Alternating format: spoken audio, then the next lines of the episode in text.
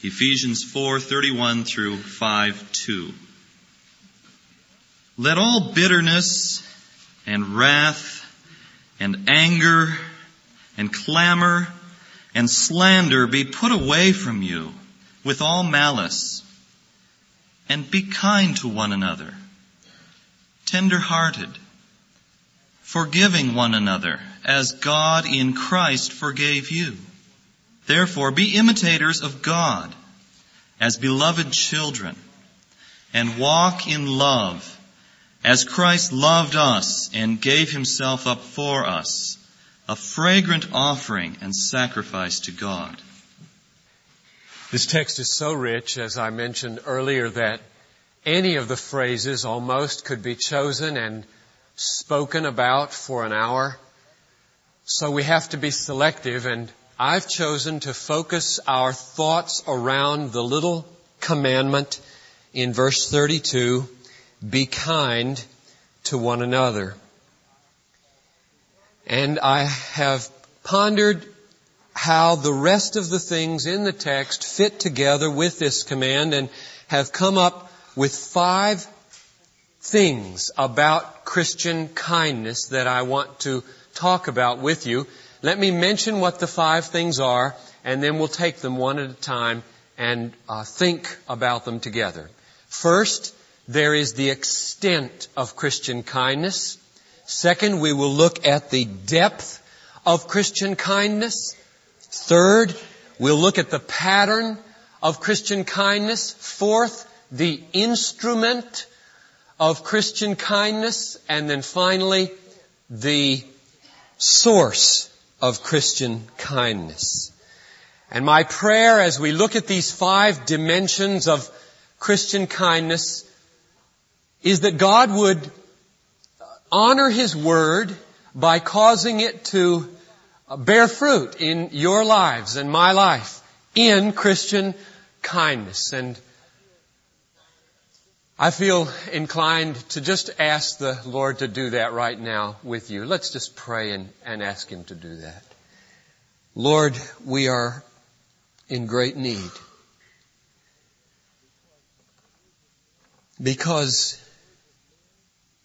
the words of men produce nothing eternal or of any spiritual significance. Only the words of God do that. Here I stand, helpless, therefore, unless you would be pleased to do the miracle of making my voice an instrument of your grace to reach the hearts of your people, or perhaps some who are not yet your people. And make us your own, and make us like our Savior. So we ask for that miracle and that work of grace in Jesus' great and holy name. Amen. Well, let's start with the extent of the kindness.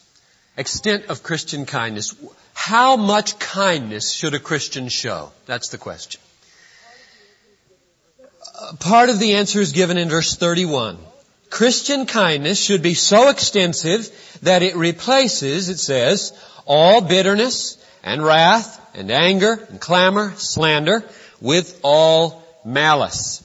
See the words all at the beginning, at the end, all bitterness at the beginning, all malice at the end.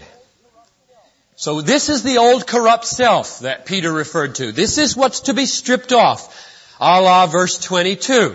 And kindness is the new garment, the new self that's to be put on. But the question arises whether or not, in fact, all wrath and anger are, in fact, to be put off. Bitterness, yes. Outbreaks of clamoring belligerence, yes. Rumor-mongering and evil talking behind people's backs, yes. All malice, yes. All these, no exceptions, put them away, yes. But what about anger? See, we've been on this before, right? 2 weeks ago, we spent the whole Sunday evening trying to sort this out. Because in verse 26, just 5 verses earlier, it says, be angry and don't sin. And in James 1:19, it says, be slow to anger. It doesn't say don't ever get angry, just be slow to get there.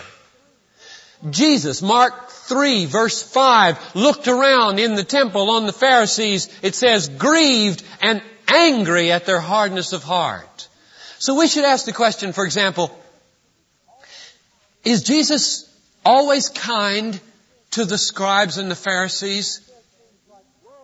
When he says things like, woe to you scribes and Pharisees, hypocrites, for you are like whitewashed tombs. Is that kindness talking? Or when he says, woe to you scribes and Pharisees, hypocrites, you cross sea and land to make a single proselyte, and when he becomes a proselyte, you make him twice as much a son of hell as yourself. Kindness talking? Or when he weaves a whip out of cords and drives the money changers out of the temple, knocking over their tables in his anger so that their money scatters on the floor. Is he acting in kindness? If you walked up to Jesus after he had said and done these things and said, Jesus, that was unkind of you to talk that way or to do that to the money changers, what would he say? How would he respond? I can think of 2 possible responses. One, he might have said something like this. Sometimes a heart of love and a passion for the truth don't express themselves in the form of kindness. Or he might have said this. There is a sort of kindness that is hard as nails and tough as leather. Now, which do you think he would have said? Would he have said, kindness is big enough to embrace woes and whips? Or would he have said, kindness is one form of righteousness, but not always the best form? I think he would have said the latter. I'll tell you why. I've looked over all the uses of the word kindness in the New Testament. I think we will honor the tenderness of the word kindness more if we simply admit Jesus was not being kind to the Pharisees and to the money changers. He was being severe. And then this key text in Romans 11:22 becomes operative. It says, behold the kindness and the severity of God. They're not the same. Sometimes God is, it says, kindness towards those who remain in his kindness and severity towards those who are fallen. So there is a difference, and sometimes God opts for kindness and sometimes not. So with Jesus, my conclusion is kindness is not an absolute virtue. And so when I come back to Ephesians now and I read in verse 26, be angry, don't sin. And then I drop down 5 verses later when Paul surely hasn't forgotten what he said, and he says, get rid of all anger. I conclude that he means this very thing, namely, get rid of all inner bitterness, all inner malice, get rid of all their eruptions in slander and brawling. But when it comes to moral indignation, when you look out on a life or church and you see Christ's commandments not being obeyed, when you see the glory of God being cried down or diminished, when you see the holiness of the church being jeopardized, then a choice is before you. Will you give vent to your indignation in severity, say in church discipline? Or will you mortify your anger, concluding there's too much of self in it this time? I must replace it with kindness. Under the Holy Spirit, this is a call for intense and radical self-examination under the scrutiny of Holy Scripture and in the light of the knowledge of your own deceptive heart. So my conclusion is the extent of Christian kindness is imprecise. It is probably narrower and wider than you think. Secondly, the depth of Christian kindness. Here the point is very simple. Christian kindness is not the outward reformation of manners. It's the inward renovation of the heart. Verse 32, be kind to one another, tender-hearted. This beautiful word in Greek. I think tender-hearted is a good translation. Christian kindness is tender-hearted. What does that mean? It means that on your insides, the Greek says bowels. On your insides, you're easily touched.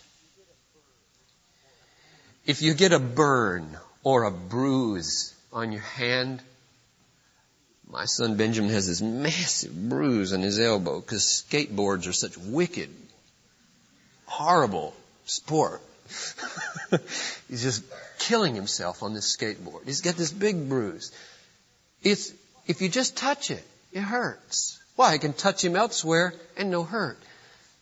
That's the way it's supposed to be inside. Just a slight touch moves a person. You're easily moved, easily empathetic with other people. That's what tender-heartedness means. And I really believe this connection between a wound is deeper than we think. Unless you've been wounded, you probably won't be very tender-hearted. We'll see more of why that is as we move along. But the depth of Christian kindness is a deep renovation of the heart that involves being easily touched, easily moved by the hurts of others, the burdens of others, pain in the world, injustice, and so on. Now, if you stop and think about it, it's a remarkable thing that the apostle commands this. Become kind and tender-hearted. And what if you're not tender-hearted? What if you feel hard-hearted this morning? What are you going to do in response to that commandment? Tender-heartedness is not a decision. It's a character trait. How do you become new so that you can be tender-hearted? And not just outwardly spruce up your manners. That's not Christian kindness. Well, we'll see the answer to that before we're done. But let's move on to number 3. We'll come to the answer of how at the end when we talk about the source. The pattern of Christian kindness is number 3. And in the text we see 2 patterns of Christian kindness. First, the forgiveness of God, and second, the love of Christ. The first is in verse 32. Do you see it? Be kind to one another, tender-hearted, forgiving one another. And here's the pattern. As God in Christ forgave you. So when kindness calls for forgiveness, the pattern becomes the forgiveness of God in Christ towards me. Second, chapter 5, verse 2. Walk in love, and here's the pattern. As Christ loved us and gave himself up for us. So when love expresses itself in kindness, the pattern is to be the love of Christ, giving himself up for us. So let's take these one at a time and ask this question. What can I learn about my forgiveness, first of all, from the fact that I've been forgiven by God, or the way that I've been forgiven by God? I see 4 things, at least, in the forgiveness of God that will temper, modify, control, give a pattern to my own forgiveness. Number 1, God's forgiveness takes sin seriously. It names it. That's sin. And then it covers it. God forgives what He hates. There is no flimsy, namby-pamby saying, oh, it didn't count. Oh, there was no real hurt. Oh, I wasn't really wrong. It names it wrong and then covers it. I called a man on the phone a week and a half ago to apologize for something I'd said and asked for forgiveness, said to him. And he didn't say, oh, I didn't hear that, or, oh, it didn't matter. He didn't say that. He said very earnestly and very warmly, forgiven and forgotten. He said it in such a way that I really felt in my heart, it's over. It's gone. It's clear. So the first thing we learn from the forgiveness of God is He takes sin seriously. He calls sin sin, and He hates it, and He forgives what He hates. Second, we learn that God's forgiveness reckons with a real settling of accounts. Every sin that has ever been committed will be punished, executed. No sins are swept under the rug in the universe. Not one. This is very important for our own forgiveness. It means that when I have an opportunity to forgive a wrong that I've been done, it's the holiness of God that will be my strength in that moment and enable me to carry through. Because you know one of the great obstacles to forgiveness is because our moral character cries out, it isn't right to let that go. It isn't right to let her keep getting away with that. It isn't right to let him keep doing that. It isn't right to act as if this hasn't happened. That's just an injustice in the universe for me to just forgive it. There's something in us that isn't all bad, that wants justice done. And my point here is, justice is always done. Every sin is executed in the universe. When someone wrongs you, there are two possibilities. Either that person will, in the end, trust Christ, in which case that wrong that he committed against you was executed on the cross, right? The Lord has laid on Him the iniquity of us all. The wrong that was done you by a Christian was laid on Jesus and executed once for all, no double jeopardy. Let it go. The other possibility is that he will not trust Christ. And then that wrong against you will be punished eternally in hell. So what's left for you to do? Vengeance is mine. I will repay, says the Lord, on the cross or in hell. Forgive. Let it go. Justice will be done. Every account will be settled. That's the second thing I learned from the forgiveness of God. It reckons with a real settling of accounts. Third, God's forgiveness is very costly. It cost Him His Son, which simply means that our forgiveness is very often going to be costly. It will cost us the sweet taste of revenge. It's got to go. It will cost us the pleasures of savoring a grudge. It's got to go. It will cost us the pride of superiority, riding over this person, holding it over them. It's got to go. It's costly to the human ego to be a humble forgiver of wrongs. The fourth thing I learned from the forgiveness of God toward me is that it's real. It's real. It's not sham. When my sins are forgiven, they're gone.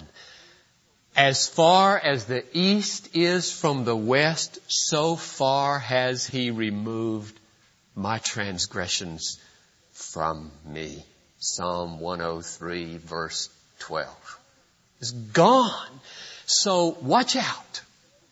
You fall short of the divine pattern when you say you're forgiving somebody and then you tuck it away back here in the back of your mind for a possible later need for a little touche if they get one up on you.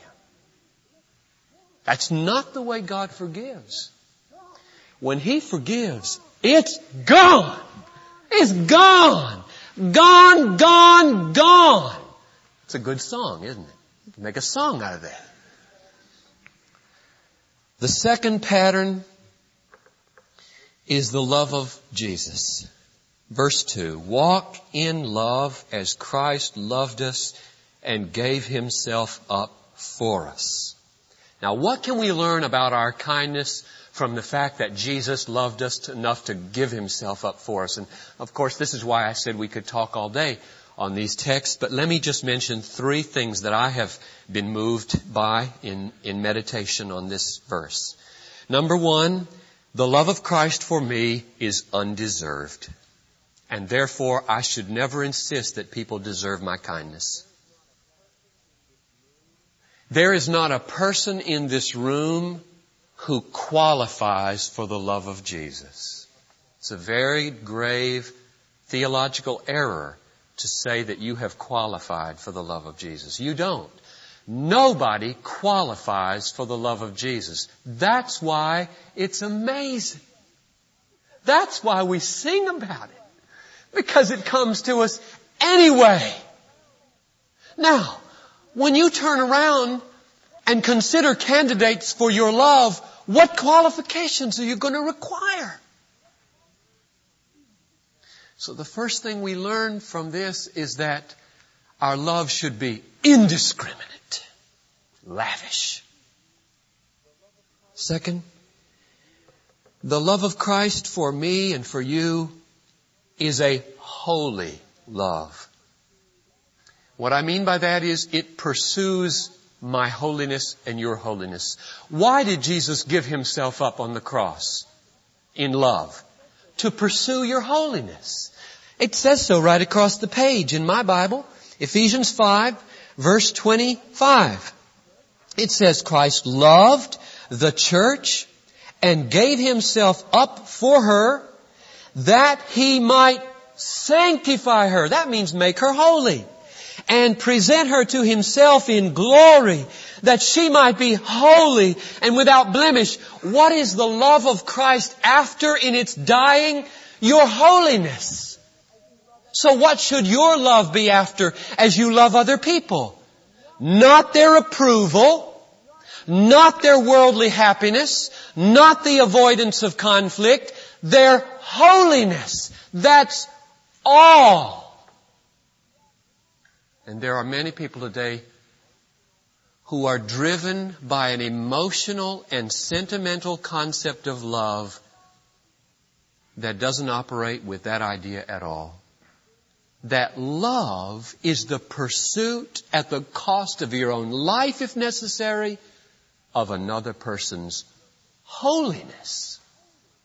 Not their short-term happiness, their eternal holy happiness. And the third thing I see in the love of Christ toward me is that it was sacrificial and self-denying. And of course, this is what we saw when we said the love of God is costly. But it's good to say it again, because the great and hard thing about kindness is that it's so hard to do when it costs. I will never forget the kindness shown to me in 1973 at the end of the year. The beginning of 74 by Frau Dora Goppelt, the wife of my doctor father, Professor Leonard Goppelt, in Munich, Germany. He was 62 years old, the prime of his career, in the midst of his great magnum opus, the New Testament theology. And he was running for a subway train. And all of a sudden his heart exploded. And he died. They weren't expecting it at all. It was a totally unexpected and massive cardiac arrest. And he died a couple days before Christmas. Frau Dora Goppelt was devastated. They had one daughter in college, and she was just devastated, totally out of the blue. All their plans shattered. And in that moment, when she could hardly have the strength to reach out for one more day, she reached out to me, this foreign student who wondered whether his 3 years of labor were gone because his doctor father was gone, and reassured me and cared about me in those days. That's what I mean when I say kindness can be costly. It is. But that's the pattern of Christ, and that's the miracle of grace, and that leads us to our fourth point, namely the instrument of Christian kindness. We've seen the extent, the depth, and the pattern of kindness. Now, the instrument. What do I mean? I mean this. What is it that we take in hand, or that we employ, or that we exert in order to become tender-hearted people? Here we are now at the question of how. How do you become a tender-hearted person if you're not tender-hearted? What's the instrument by which I can achieve this? There's a hint in verse 31 in the form of the verb. If you have a New International Version, you won't be able to see this. But if you have a New American or a Revised Standard or a King James, it's here. The form of the verb is passive. It says, let all bitterness and wrath and anger and clamor and slander, literally, be taken away from you. Now that's a hint about the instrument of our cleansing. It isn't all in ourselves, is it? We know it's not all in ourselves. Am I able to take bitterness by myself and cleanse my heart of it? Or malice, just on my own, pull myself up by my own bootstraps and become a new person? Sanctify myself? No, we know that's not possible. That's why now and then Paul feels constrained to say it in a let it happen to you, or let it be done to you. And who is this person or this power that is going to do it to you? Where is this kindness going to come from? And you know the answer, Galatians 5:22. The fruit of the Spirit is love, joy, peace, patience, kindness. That's where it comes from. It comes from the Spirit. That's the person meant in this passive verb here. Let the Spirit cleanse you. Let God work on you. Let God go after you and cleanse you and get bitterness out of you so that you don't erupt in slander and in clamoring and brawling. But that's really not the question I'm asking. I'm asking, what do I do? What am I supposed to do so that I can appropriate the power of the Holy Spirit? So that it becomes a reality in my life and my sanctification progresses and the bitterness goes and kindness and tenderness comes. And the answer to that question is faith. Faith is what I must do. And the reason I know it's faith is because in Galatians chapter 3, verses 2 and 3, Paul says, did you receive the Spirit by works of the law or by hearing with faith? How did you get the Spirit? By works or by faith? And then he adds, are you now so foolish that you, having begun with the Spirit, are being completed by the flesh? And we ought to stand back and say, no, I am not trying to get my bitterness out of me by the flesh. I am not trying to become kind by the flesh. I am relying upon the Holy Spirit. I'm looking away from myself to the Spirit. And then we say, how are you doing that? By what means are you appropriating the power of the Holy Spirit? How is He becoming an instrument in your life for your cleansing and your kindness? And the answer is, I'm trusting. I'm believing. I have faith. And that leads to the last question. In what? This is number 5, the source of Christian kindness. In what are you believing? In what must you have faith? In what must you trust? And the text tells us 3 things very plainly. We must believe in order to be kind to one another. In order to see the Holy Spirit cleansing and tenderizing our hearts. Number 1, we must believe that Christ died in our place. Verse 2, Christ loved us and gave himself up for us, a fragrant offering and sacrifice to God. This is an incredible and horrible sentence. You see what that word fragrant means? The slaughter of the Son smells good to the Father. That's horrible. That's awesome. That's devastating. There is something in that reality, in that truth, that blasts a human being. If your heart would ever open to the thought that the death of Jesus, the knife plunge into the chest of Isaac, smelled good to Abraham, smells good to our Father, it's fragrant.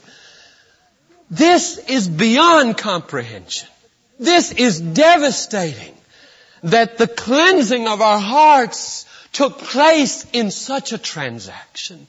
This breaks the heart of a Christian and makes him tender. Secondly, we must believe that God has forgiven all our sins. Verse 32, forgiving one another as God in Christ forgave you. In order to be kind, you must be forgiven. In order to be kind, you must believe that all your sins are gone. All the ones you did in the past, the ones you will do today, all the ones that you will do until Jesus comes are forgiven in Christ. Believe that, and you will be made tender. Nothing breaks the heart of a Christian like this thought. Every smack in the face of God, that's what a sin is. Every smack in the face of God is forgiven by God at the cost of His Son. Nothing breaks the heart of a Christian more than that. It breaks the Christian's heart to know he is forgiven like that. And out of that brokenness, there flows a balm of healing for other people. A soothing and sweet and tender and forgiving balm. And thirdly, we must believe that we are loved by God. Verse 1 of verse 5. Be imitators of God. And I just love this next phrase. Maybe because I have 4 boys and would like to live up to it. Be imitators of God as loved. I even think the word beloved waters it down. As loved children. Children imitate a loving Father. Child of God this morning, you are loved by God. Child of God, you are loved by God this morning. You must believe that. If you don't believe that, you won't be kind. But if you believe these things, a miracle will happen in your heart. It's called the fruit of the Holy Spirit. It's a gift of God. It's Christian kindness. May God give us faith, and may God make us kind. Let's just stand for closing prayer.